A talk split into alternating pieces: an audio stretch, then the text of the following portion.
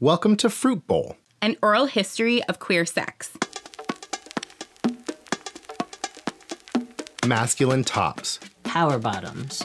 Butch girls, femme boys. bears, otters, unicorns. There's no shortage of labels that queer people use to describe different sexual identities and preferences. But how do we navigate that horny, thorny path between realizing we're queer and deciding which boxes to check when filling out our dating profiles? Fruit Bowl features first person stories that explore the unique ways we develop our sexual identities by sharing the sometimes messy, always fascinating, real life sex histories of queer people. Our first introduction to sex, the embarrassing moments we'd like to forget, and the reliable bedroom moves that we've discovered along the way. Basically, all the stuff we wish we'd known when we first came out. Interviews are edited for clarity and brevity because we all know how much we love to talk about ourselves. Thanks for listening. Let's begin. Welcome to Fruit Bowl, an oral history of queer sex. I'm your host, Dave, and with me today is my guest, Micah. Hello, Micah. Hi, David. Um, thank you for joining us today. And I'm going to help introduce you by also asking you our lunchtime poll for this episode. And I've decided that today's lunchtime poll is what is your personal lubricant preference? Um, I have multiple. It's silicone for barebacking and masturbating. Okay. I've got, Barebacking for both roles? Uh, yeah, I just like the way it feels. But then you can't use silicone on sex toys. Mm. So I've got boy butter, Okay. and it's there's a little bit in there. The rest is like coconut cream and uh, water based. Yeah. So otherwise your toys will fall apart, as I've learned. Oh, silicone has an effect on the actual. Yeah, The it binds to itself, and so it, it Ew. gets tacky, and Okay. eventually they'll degrade. That's a good pro tip. Yeah. and then water based for uh, the prudes that don't like silicone. Sometimes it f- will mess with the pores and stuff. And if you're prone to ingrown hairs, which I am, some of them, Silicone uh, irritates them. yeah, because the molecules are so small, they get inside your pores and it's. Wow, you really have gone deep into the science here. I'm impressed. You know what? Uh, this is reminding me of like my old school, like college days where I I would meet stoners and they wouldn't know anything except for the, except for when they would talk about weed and the specific health uh, benefits of it and the effects of st- di- different strains.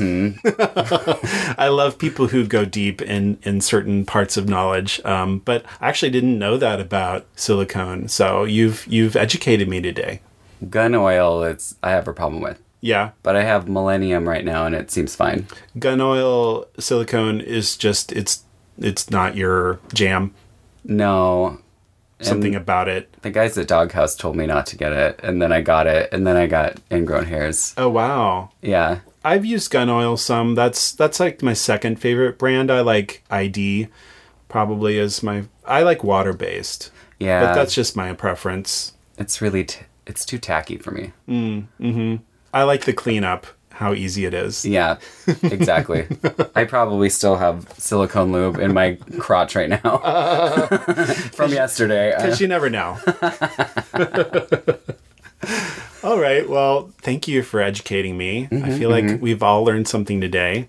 You can tell us your preferred lubricant if you want to tweet us at Fruit Bowl Pod on Twitter. That's our Twitter account. So let me know your answers for that question, and I'll post all of the answers on our Patreon page. Now we're going to listen to Mike's interview, and you actually know Mikey. I do know Mikey. So Some. Right. That's just because Seattle's a small town. Also, like for this first round of interviews, I was uh, reaching out to people I knew and then also people who would refer me to others. That's kind of how we met um, through a mutual friend when I was conducting interviews a year ago. So, yeah, we're going to listen to Mikey's interview. He is originally from Kansas, so we have that in common. And uh, I love his, his Kansas stories because I can definitely identify them. And uh, yeah, when we come back, we'll talk some more about Mikey's interview. Here we go. My name is Mike. I am 33 years old, and I am originally from Kansas.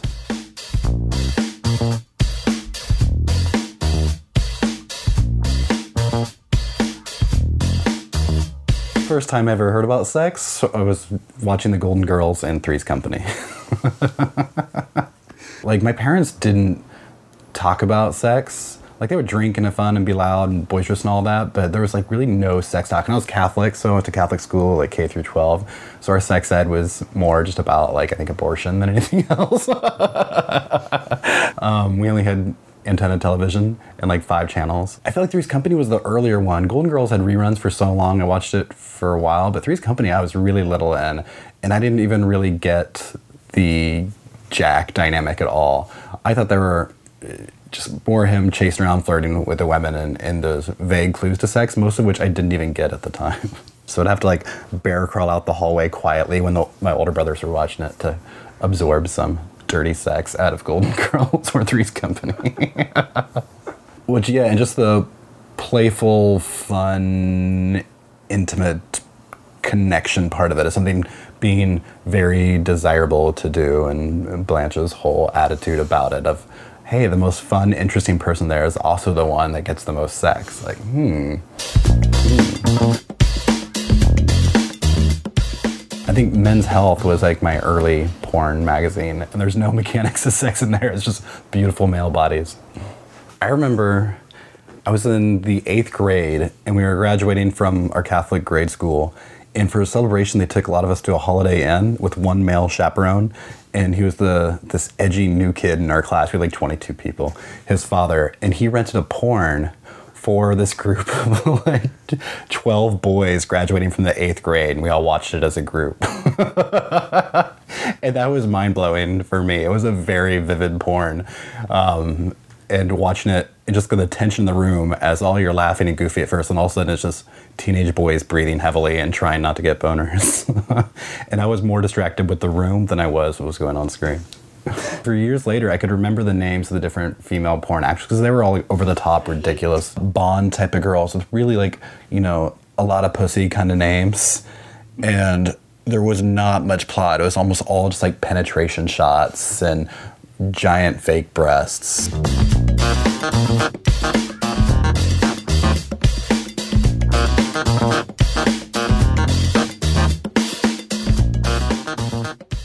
Oh, my first time.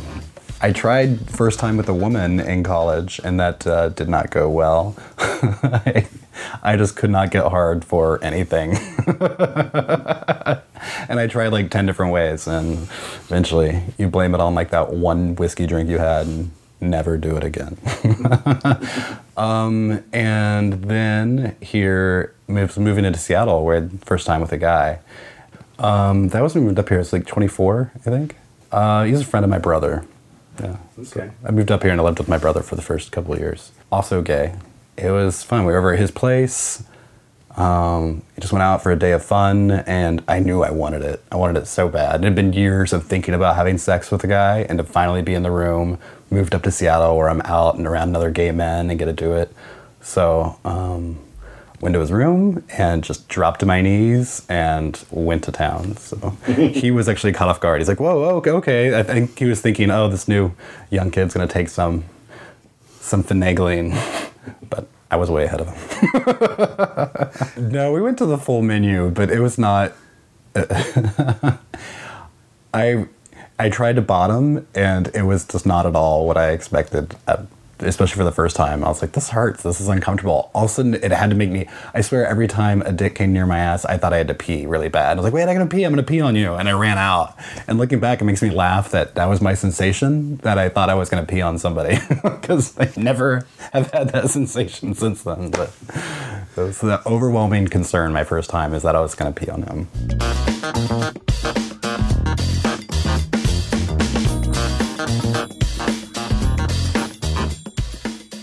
So I hooked up with this one guy, and I'm on my way over to his place, and he texts me there's going to be a second guy there, which is surprising. And I know he's a little bit into feet, so but I'm like, okay, it's not my fetish, but I can go along with that. But then I get there, and it just spirals. It was way beyond where I thought it was. So at one point, I'm sitting in this chair and there's these two guys and both of them are are sucking on my feet and just talking like really rapidly about yeah here's the scenario and I'm the coach and you're this blah, and they're just getting really into it and they're talking and they're they're sucking on my feet and sucking on my toes. And then he goes into his closet and brings out some really dirty giant gym socks and he wants to put those on me. So he's putting these really dirty socks on me and I'm kind of like starting to get really weirded out and then they're sucking like the dry cotton of these dirty like stained socks. And at this point i'm completely soft. Like i've lost everything. I'm, I'm on alarm mode. And then it gets really weird. He takes a big drink of water and he gives a glass to the other guy to take a big drink of water and he lowers his mouth over my socked foot and like releases the water and it's like draining down on my foot and then they're both like sucking the dirty gym sock water out. And i'm like fully frozen and not knowing what to do. So after like 15 minutes of trying to internally panicking i just get up and i like run out of there and i can't do it. And so i'm in like wet squishy socks like running out of this house slipping and not knowing what to do and they're panicked and they don't know what to do. Why is this guy running? And i thought it would be like like a small portion and then there would be normal sex involved but that seemed like this was the full game for them they, i mean they weren't even hard they, they were just they just wanted some dirty sock feet worship and i realized like there's no actual sex that's gonna happen here this is just sock play and the worst single sensation I can imagine is wet socks. I hate I hate wet socks. Like when you're walking around the kitchen, the bathroom, you step in wetness in the morning. It's just wah wah. But I think for me, the embarrassing part was just that I couldn't. They were into it. They were together in that scene, and I had to break apart. And I didn't. Just my running and the wet socks and slipping and the whole thing was just was terrible. yeah, I peeled them off as I was running out the door. I didn't give them an explanation. I just hit it, and then I went and uh, sat in my car for a minute, and I was like leaning my head on the steering wheel, trying to think about like what just happened. Did you feel violent?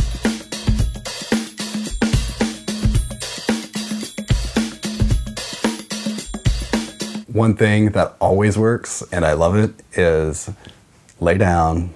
I'm gonna sit on your face and smother you in my ass.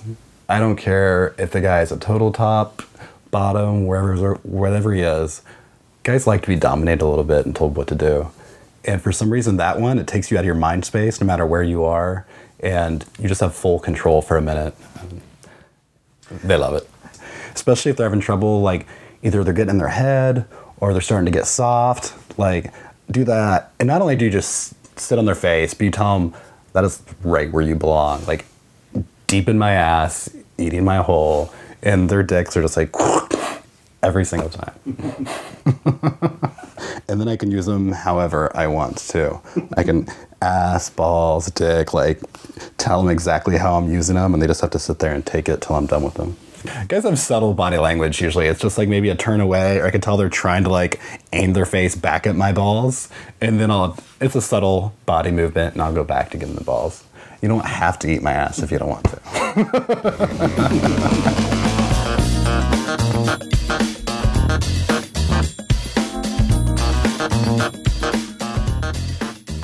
Well, first of all, I'd tell myself to come out a lot younger.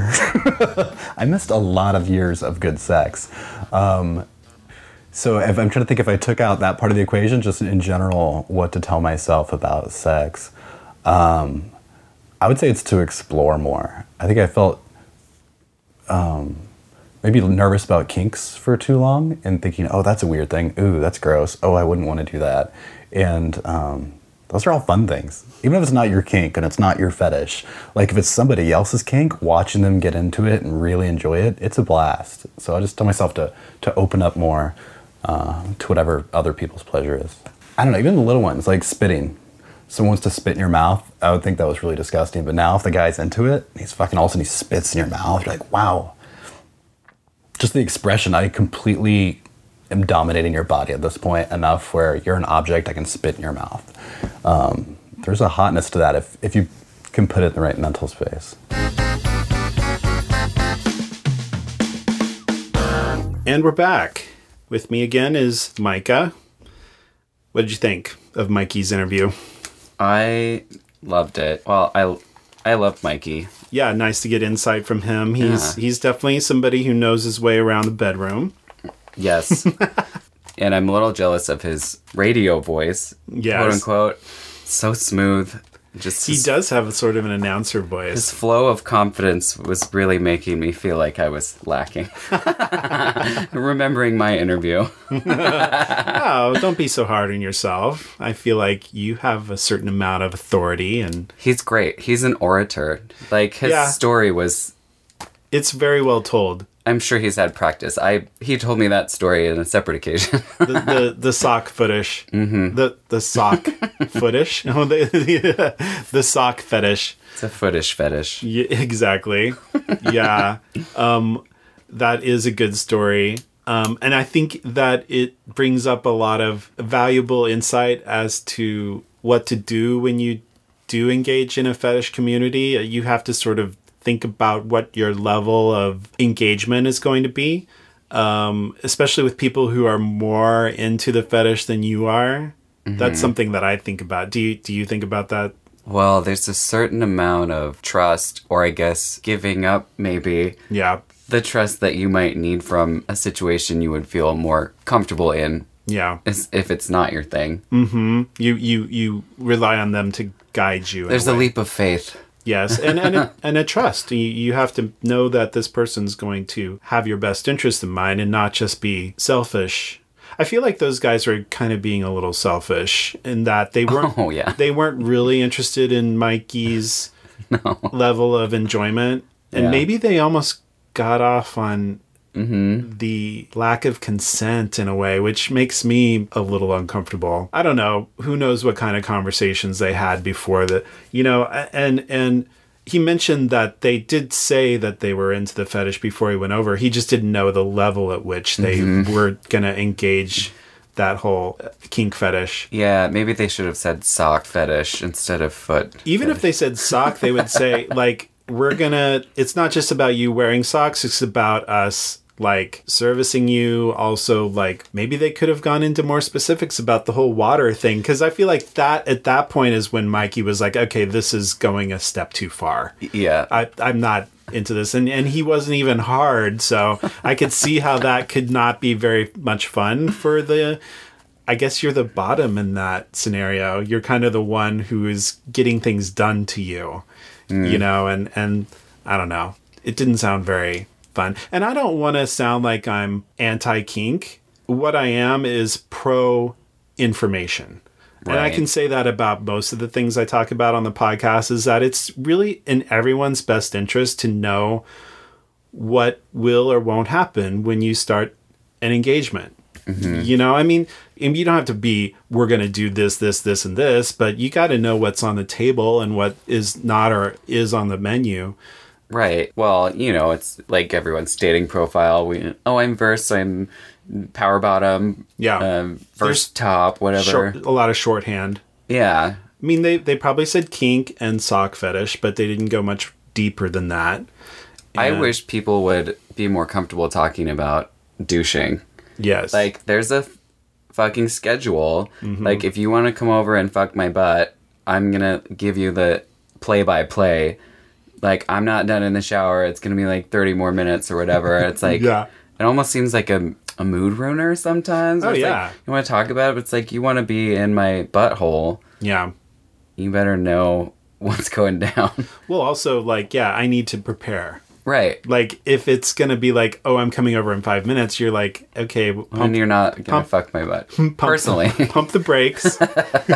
Give me a moment to prepare. Yeah, exactly. Even simple information like that is helpful. yeah, right. I mean, I guess people say top, bottom, and there is that shorthand, but like with something like Mikey's fetish scenario, yeah, I think it would have been to everyone's best interest to have their cards more on the table. Jason's story was similar. I don't. Jason has this famous like. Uh, balloon fetish story that's much very much like Mikey's sock fetish in that they didn't realize the level to which their partner's fetish was going to take over the whole experience. Like it really was the focus and it was the sole purpose of the engagement. Like both both Mikey and Jason describe how the other person wasn't even hard and they didn't want to come. Like and I feel like that level of of engagement and kink is something that I think a lot of people in the kink community assume that other people know about, like that that the fact that they may or may not even climax during the whole scenario, you know, whereas people who are outside the kink community might just expect that, well, we might engage in this kink, but I'm going to definitely get off. That would be my assumption if I was going into that. Yeah, but in neither one of those person's scenarios that they that wasn't the case. Like the other person didn't really have that expectation that that the person visiting them would be climaxing. Rude. Rude. like maybe inform the person coming over that that may happen. Uh, they probably think that if they tell people that they won't come over. Maybe. Maybe they're hoping for like Mikey could have been the one to just get a raging hard on from a crusty, wet gym sock. Right? In which case then everyone would have been And you've got one more on the team. Yeah, everyone would have had the most amazing time of their life. That's that's a really good point. You're right. I guess some people who don't know that they have a sock fetish might really think that that whole scenario is like the best. So I bet they got lucky now and then when they got a sock fetish recruit. I'm glad that it happened to him because I've got, now I've gotten to hear the story twice and it was still as deeply entertaining both times. It is pretty funny. um, what about his his TV shows that were his early education? Golden Girls and Three's Company. I've seen more of Three's Company than I have seen of Golden Girls. Wow, you haven't seen didn't- every episode of Golden Girls? No, What's wrong with you? Get out of here. I didn't realize that there was uh, sex happening or like Well- implied sex. Yeah, I guess in Golden Girls, well, I know because I'm a fan. Uh, Blanche is the horny one, and she Good. loves to tell people about her hookups and how often she has sex. So even though she doesn't go into detail and you never see her having sex, you know that she is a, a sexual person because she talks about it all the time. And and having come from Kansas in the same place that Mikey's from, I can say with with assuredness that yeah, open conversations about sex by people who are confident and love to talk about their exploits that just does not happen in Kansas. Th those people are not um, yeah, it's it's hard for people to open up and have conversations about sex. Um, and I mean, I know that that can be true of anyone from anywhere, depending on your background and and maybe what kind of conversations your family had um, when you were growing up. Like, what were were your parents very communicative about sex, and did they have the talk? I felt like I was so in the dark. Yeah, Like I got it from sex ed. Like we had pretty good sex ed in Seattle. yeah. I imagine, mm-hmm. relative to Kansas, maybe. I'm sure you did. Yeah, I I don't know, but I can say with with pretty much 100 percent sure assuredness that you had better sex ed than me. Did did they go into any queer information, or was it all No, it's all straight. Okay, but but It's like here's the this is how you make a baby Yeah. or get an STD. okay. Well, talk of S- STD, I think is next level. Mm-hmm. I mean, was it meant to scare you, or was it more informative? Um, there was a scary moment. They brought in someone who had contracted HIV in the 80s. Oh, wow. and yeah, and so they were already they were probably like 60 or 70, six, Oh. probably 60 at the time. And then you just hear the story, but it was like Wow. Yeah, they were well. It was this married couple, and they were straight, and then one of them cheated or something, or I don't know how they got it, and Hmm. then brought it back. It sounds like it was meant to kind of scare you. It goes Some back to adults do. information, I suppose, is maybe what they were trying to get across. Like, Yeah, I know. I get be that. honest with your partner, and But I mean, you could have that conversation, and and it doesn't have to be HIV/AIDS. It could also right. be. They also gonorrhea. didn't look like they were doing well either, so it Mm. kind of added to the Yeah, to the scare factor here. Like, oh, yeah. Hmm. Wow. Do you wish that you'd have had better conversations with adults about sex, or would it have been negligible the difference it had would have made? I mean, it's hard to to play it out in your mind. I feel like it would have made me feel really awkward. Yeah, of course. Which, yeah, I mean, that's that's why parents don't want to have the conversation, right? Because it's awkward and weird, and they don't want to feel uncomfortable or or appear like they don't know what they're talking about in front of their kids. right. Yeah. Well, if you haven't raised your children in like a factual, though you know, caring manner, and then you just start coming at them with facts because you turned, you know, 13 or whatever, that's where there's a little Yeah. disparity in um, energy, I guess. Yes. Yes. That's a good point. Like people whose parents are having the talk probably talk about sex in other ways that's not as stigmatized. Another interview I have, Scott, his dad was very comfortable having the conversation and did it early on in Scott's life. I mean, at an appropriate time. Sure. But it clearly had an effect on his attitude about sex for the rest of his life. Mm-hmm. And it's just like, it'd be amazing if every parent could do that. And I get that it's a hard conversation to have and that maybe you don't have the right words to articulate it in the moment, but like, you know, maybe educate yourself or read a book on how to have your conversation with your kid. And don't let Golden Girls or Three's Company do the work for you. Well, whatever. It was definitely working for Mikey. However, he got there, he got there. I do like that Blanche was his role model because uh, I can kind of see Mikey as a Blanche. Yeah, sex positive, mm-hmm. Absolutely. adventurous. Mm-hmm. Mm-hmm. to say the least.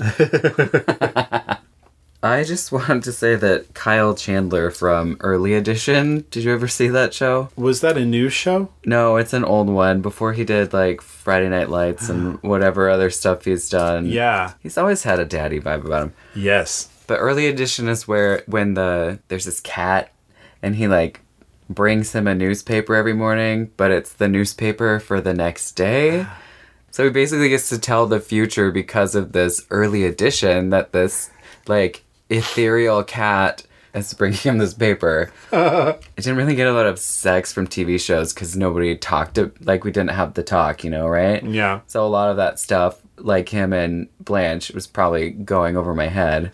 So I think I was just like subconsciously looking for like a good figure, and he's just so handsome.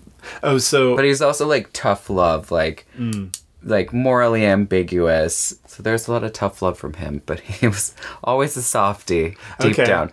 and and and that was your first TV crush. I probably anytime like if I don't think about him for a while and anytime he comes up or he's like I see this in a show, I'm just like Kyle. there's just something about him.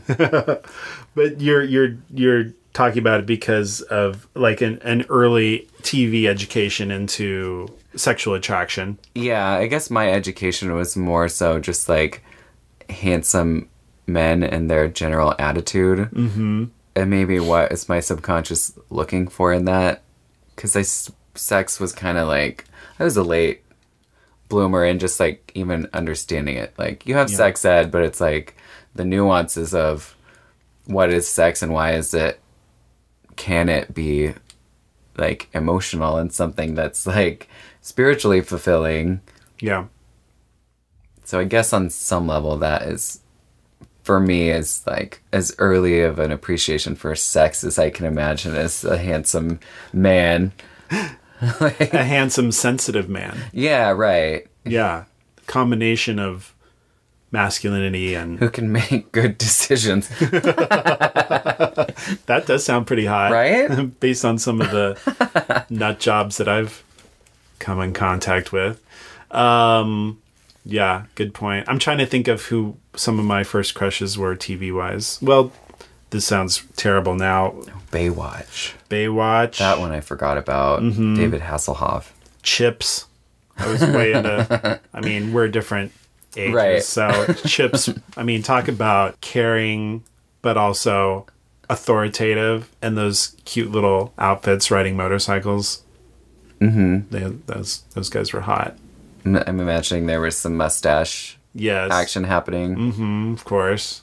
Mid '80s California. It's kind of like Miami Vice ish. Is that Miami Vice was more realistic and trashy. more cocaine?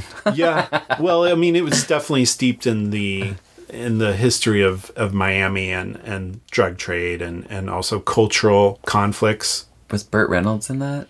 miami vice No, he wasn't. no It just seems like he'd be in. it was don johnson that was his first breakout role and then i'm forgetting his partner's name they were sort of the ethnically mixed straight male power couple. I guess in that sense, it was kind of like Chips in that it was two partners who were working cases and stuff. Maybe that was also kind of hot.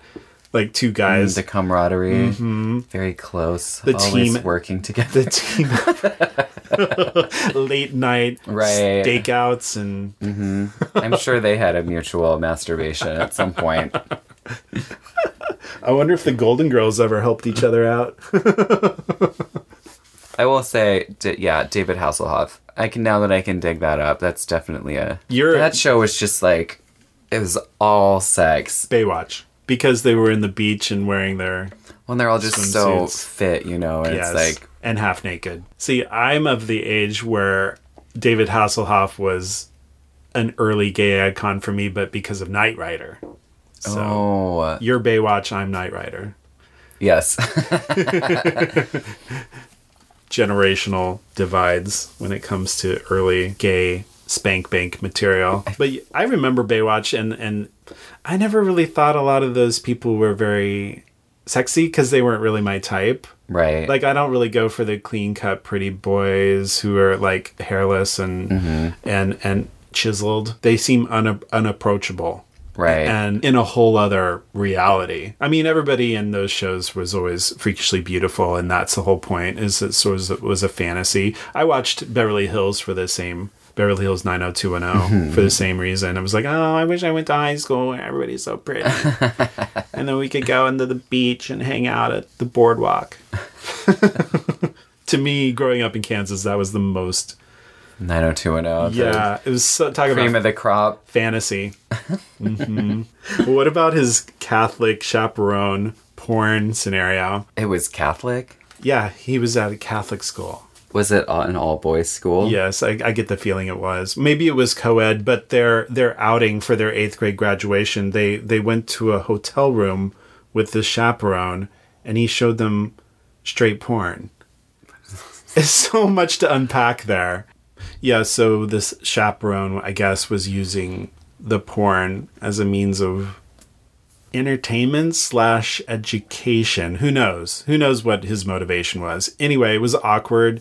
One one thing that Mikey did say about the whole scenario, which I think I've heard this a lot through the interviews that I've uh, conducted, is that maybe his seeing the porn for the first time also was not only an education about what porn is in general, but he found himself to be looking at the men more than the women. That is a very common experience for gay men, especially when they realize that they're not actually looking at the thing they should be looking at. Right. Like, what's what that dick do? right and there there's a sort of an aha moment that happens for a lot of queer people when they realize that their their circuitry is just not operating in the way that other people expect it Especially the way he described it is that it's mainly just penetration shots and big boobs. So that does really tell yourself quite a lot when all you get is a penis and you're wanting the rest of the, you know, body. oh okay. I see what you're saying. Yeah. Like like, okay, there's a penis, but mm-hmm. There's all these boys here around me. I can smell it in the air. Something's Right. changing. yes winter is coming maybe a kind of expectation Something's coming. yeah but oh to be in that room and not be able to like physically pleasure yourself while you're watching porn and you're with uh, your your peers it's just this weird stew of of adolescent hormones that i think i would i would probably have to have just gotten up and left the room i probably wouldn't have been able to tolerate it I I this is a more long story, but when I was in uh, eighth grade, I went to boarding school for a year, and, and my straight roommate wanted to jerk off together, not not not touch each other, but just do it at the same time. Still hot. And it was it was supposed to be hot, but I freaked out so much I requested a single room because at the time I was just like I can't I can't deal with this right now in my life. I I couldn't I couldn't I didn't know what to do. So I decided to just like step away from the situation, which is I guess why I'm I'm considering that like if I were in Mikey's position, I probably would have just like run away. but maybe there was a social expectation that everybody just stay and watch the porn. And the chaperone was this was somebody that also was at the school. He was, I guess, older. He was like he, he mentions it being a cool dad or the son of a somebody's So cool. the older brother. I don't know. anyway, he was he wasn't old, but I maybe he thought that he would get some cool guy points by by showing these kids their first porn. You know, I guess there's a rite of passage um, element to it. I feel like I might have stayed. I don't Yeah. know. My initial reaction is that probably the same way you feel, but also I, I don't know. There's a need to not be different. Mm. Hmm. That's pretty. Oh, everyone else is staying. That's true. You're right. It's a certain amount of Peer pressure. yeah. Mm-hmm.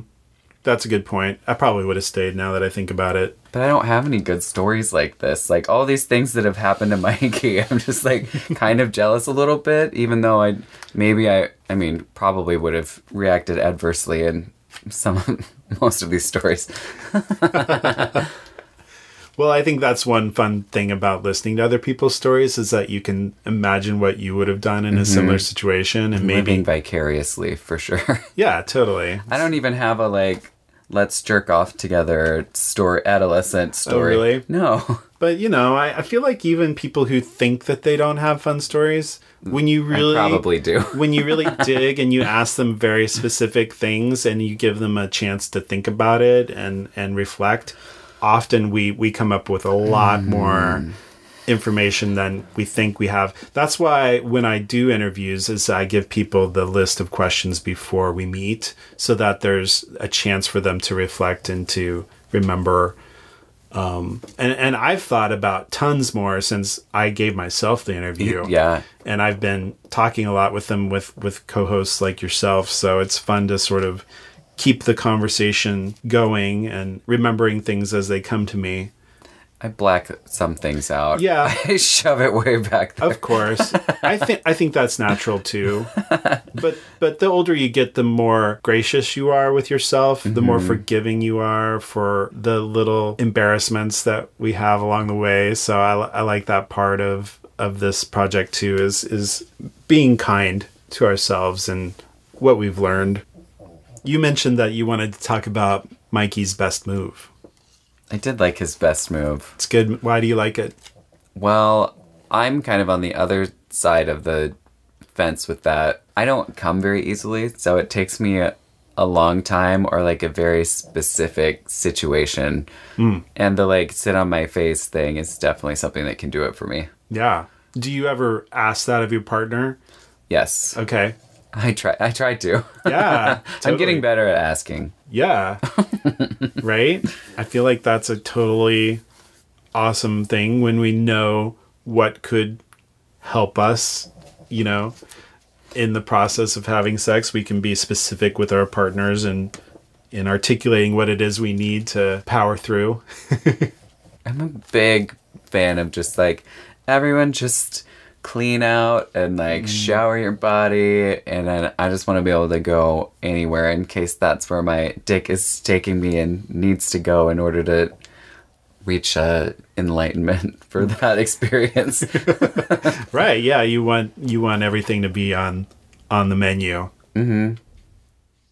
I do like Mikey's best move because it also, yeah, it's about advocating for yourself and what you need, and also knowing what might work for your partner, even if they're not articulate. Maybe you you have something in your back pocket that you know would would help them kind of get into the right, Right. headspace. Because because sometimes we really can start to psych ourselves out you know and to know when your partner is is approaching that zone and to have something in your back pocket like like Mikey's move is is always a good thing. it was sweet. I liked Yeah. I liked hearing him say that. But also I like how he makes sure to say, "Oh, well, you know, if it turns out that they don't want to do that, then, you know, moving on." right. Because even if you think it's going to help them, if they still don't like it, then it's not going to be a very fun experience for them. So you you know have you have to know when to say when and to move on to the next idea. or if you're literally suffocating someone with your ass. Yes, I have to say, like, that's not my favorite position for eating ass. I understand that, like, for the for the bottom, you know, they're the one who's really like controlling the situation in terms of how exactly they sit on your face you know and and whether or not they let you come up for air Right. that can be kind of a little scary i tend to like to eat ass sitting behind somebody and just like they're on their hands and knees and yeah just letting just going to town Spread the yeah, curtains. that way your your air passages are are open it it sounds so funny talking about this in a clinical way. Like I said, I, I like to be more in control when I'm eating someone out. I can kind of go in and out and, and do it on my own terms. But I think that's just a preference thing. Also, I'm not a big fan of guys who want to put, like, shove their dick down your throat when you're laying down. Mm. Like, I have equal problems with that because you're not in control of of the whole breathing apparatus. You know, like mm-hmm. and their their pleasure starts to take over your breathing you know like as a priority so that to me is a bit of a danger zone. I just don't think it's very fun. Like if you're if you're laying down you don't have the chance to like pull your head back if you need to. You know what i'm saying? Oh, right. logistically like Like they're on top of you. you're on, they're on top of you. You're laying down and they're they're just like jamming their dick down your throat. I'm like that's hot for like maybe a few seconds and but i yeah again i prefer them to be on their back and i can kind of control what i'm doing with with the blowing we can do a good enough job. You don't have to treat me like a like a flashlight.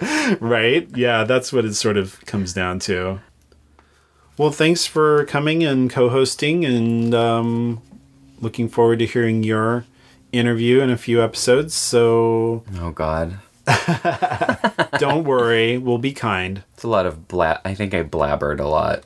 Well that's what interviews are about. Cool. blabbering. Thank you for listening to us blabber and um, we'll see you next time on fruit bowl thanks for listening to fruit bowl if you like the podcast tell your friends and take a moment to rate and review it on your podcast app. That really helps us spread the word. If you want to learn more about fruit bowl visit fruitbowlpodcast.com where you can find links to current episodes, as well as information about our interview process and links to our social media, including our new Patreon page.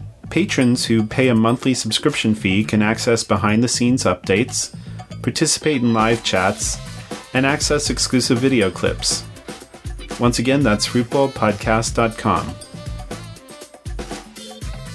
Fruit Bowl is proud to support the AMP AIDS Memorial Pathway in Seattle, a passionate group of volunteers and community leaders, including people living with HIV, people of color, and members of the LGBTQIA community, have begun work on the AMP.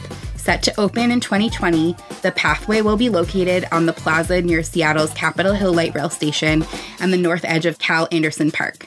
The AMP is community driven and collaboratively funded and will use public art to create a physical place for remembrance and reflection, utilize technology to share stories about the epidemic and the diverse community responses to the crisis, and provide a call to action to end HIV AIDS stigma and discrimination. The AMP is currently seeking volunteers to help with promotion, collect stories, and fundraising efforts. For more information, visit theamp.org. This has been a Fruit Bowl production. All rights reserved. Thanks for listening.